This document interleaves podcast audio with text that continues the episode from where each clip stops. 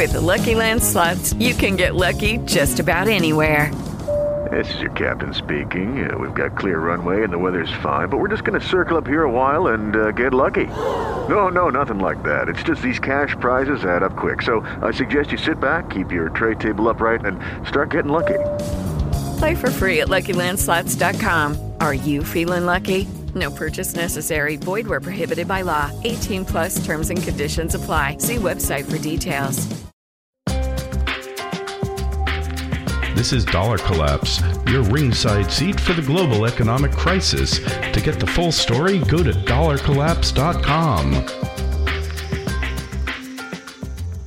Hi, everybody. This is John Rubino from DollarCollapse.com. It is Monday, September 12th. And last week, the stock markets and bond markets of the world explained the facts of life to the Fed. The Fed, as everybody knows by now, has been talking about raising interest rates for what seems like years. And a September rate increase seemed to be on the table although it was hard to tell really what they were thinking because they were sending out this seeming army of talking heads saying contradictory things. But generally, because stocks were going up, bonds seemed stable, people were starting to think that a September rate hike was at least possible, if not probable. And so the markets freaked out, as they tend to do when it looks like the liquidity spigot is going to be turned off. Stocks around the world crashed, bond yields spiked, and generally the markets looked like they were spinning out of control. So on Monday, a new Fed talking head came out and said soothing things, meaningless things, but soothing things. Fears of a rate hike seem to have evaporated and stocks are back up again today. The message is pretty clear, and that is that the Fed can never raise interest rates because the markets will go crazy if they try to actually engineer a return to more historically normal levels of interest rates and monetary policy in general. Other central banks already understand this fact, and they're aggressively easing. The, the European Central Bank stepped up asset purchases recently, including, get this, Italian junk bonds. This is with taxpayers' money, don't forget. The Japanese central bank has bought up all the available bonds and is now buying equities. The Swiss central bank has a huge stock portfolio, including um, a really big position in Apple that puts it on a par with major hedge funds. So, in a sense, a bear market is a direct threat to central bank balance sheets now because they own uh, enough equities to really feel pain and remember, again, this is taxpayers' money that they would be losing if the stock market went down and took their stock portfolios with them. So, in effect, we're all hedge funds now. The governments of the world have borrowed so much money that they've felt compelled to force interest rates down in order to be able to manage their debt loads, which has had an effect on the private sector, possibly unintended, possibly irrelevant from their point of view. But it's basically pushing everybody into becoming really aggressive investors. Central banks, as I mentioned, are buying equities and junk bonds. Individuals who can't earn interest on a bank account anymore are forced also into equities and junk bonds.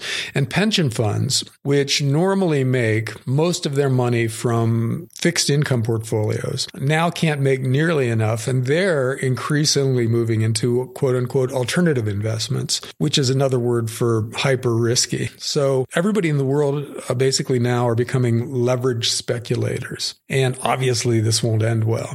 It hasn't blown up on us yet because the Fed has been anchoring the markets by dithering about whether to raise interest rates. So that's kept everybody on edge. And the fact that they might not raise interest rates has kept the stock markets of the world from crashing. In other words, we haven't chosen which kind of crisis we're going to accept. Uh, capital D depression, as in the 1930s, when we adopted basically austerity and allowed the debt that we'd taken on in the previous decade to be liquidated through default, or a 1920s style Weimar Germany hyperinflation, where we just let it all hang out, print as much new money as we have to to cover our debts, and the value of the, our currencies evaporate. We haven't chosen yet. Well, the rest of the world has chosen. They've chosen the inflation path, but the U.S. has been standing here saying, nah, maybe we're going to go the other way. Maybe we'll raise interest rates and get back to um, historically normal levels of interest rates and adopt monetary sanity again. Because the rest of the world has been cautiously watching the Fed, not sure which way we, we were going to go. The markets really haven't gotten with the program of hyperinflation yet. But that can't last because, as the Fed found out on Friday, if they try to raise interest rates, the markets are going to collapse. So the Fed is going to have no choice but to capitulate and to join the inflationary party. At that point, the floodgates are going to open. Paper wealth, fictitious wealth, is going to flow into real assets, things that governments can't create on their electronic printing presses. So we'll see well chosen real estate, not bubble market real estate, but other kinds of real estate go up in value, at least relative to the currencies in which we're calculating their prices. We'll see gold and silver gap up because those are forms of money that governments can't create in infinite quantities. And they're going to look better and better relative to the currencies that are being inflated away. So we'll see $100 up days in gold and $10 up days in silver and probably well chosen energy assets because you, you know, you can't make more oil wells that produce oil cheaply anymore. That's pretty much over. So coming soon, crazy times to a market near you. Now, let's switch gears a little bit and talk politics.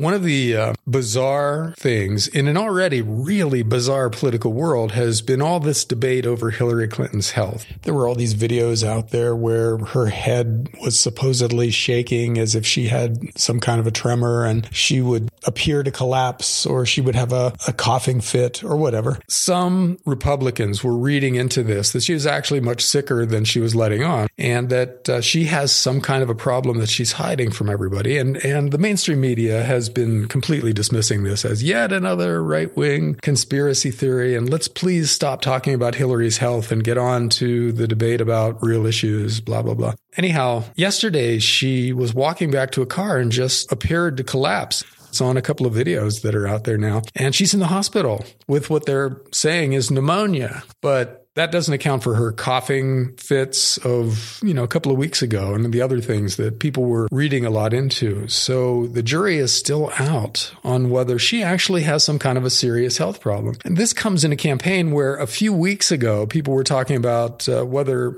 Trump was getting ready to resign because his campaign had basically devolved into turmoil where he was hiring and firing staff and they didn't have people on the ground anywhere and his poll numbers were crashing. So it looked like Trump might be forced out. Now it looks like Clinton has health issues, which might actually affect her ability to continue with the campaign. So who knows what's going to happen next? This is uh, a crazy time and it's crazy in ways that don't even relate back to the overriding reason why politics is so crazy now now, which is our, our financial lives. We've borrowed so much money that we are starting to spin out of control. The big systems don't work anymore. People see that they're being ripped off by the 1%. They're willing to vote for basically anybody who promises to revolutionize the system rather than manage it a little better, which is what Hillary Clinton is promising. You know, you've got the Brexit people in Great Britain who now have pulled their country out of the European Union. We've, you've got National Front in France, which would also do the same thing and, and looks like it's going to get a shot. It's popular enough in the polls that that could well happen. Uh, the the five star movement in Italy would do the same thing. Uh, Podemos in Spain. It goes on and on. There there are revolutionaries rising everywhere because people are sick of the same old politics that don't deliver the goods to them. And the reason that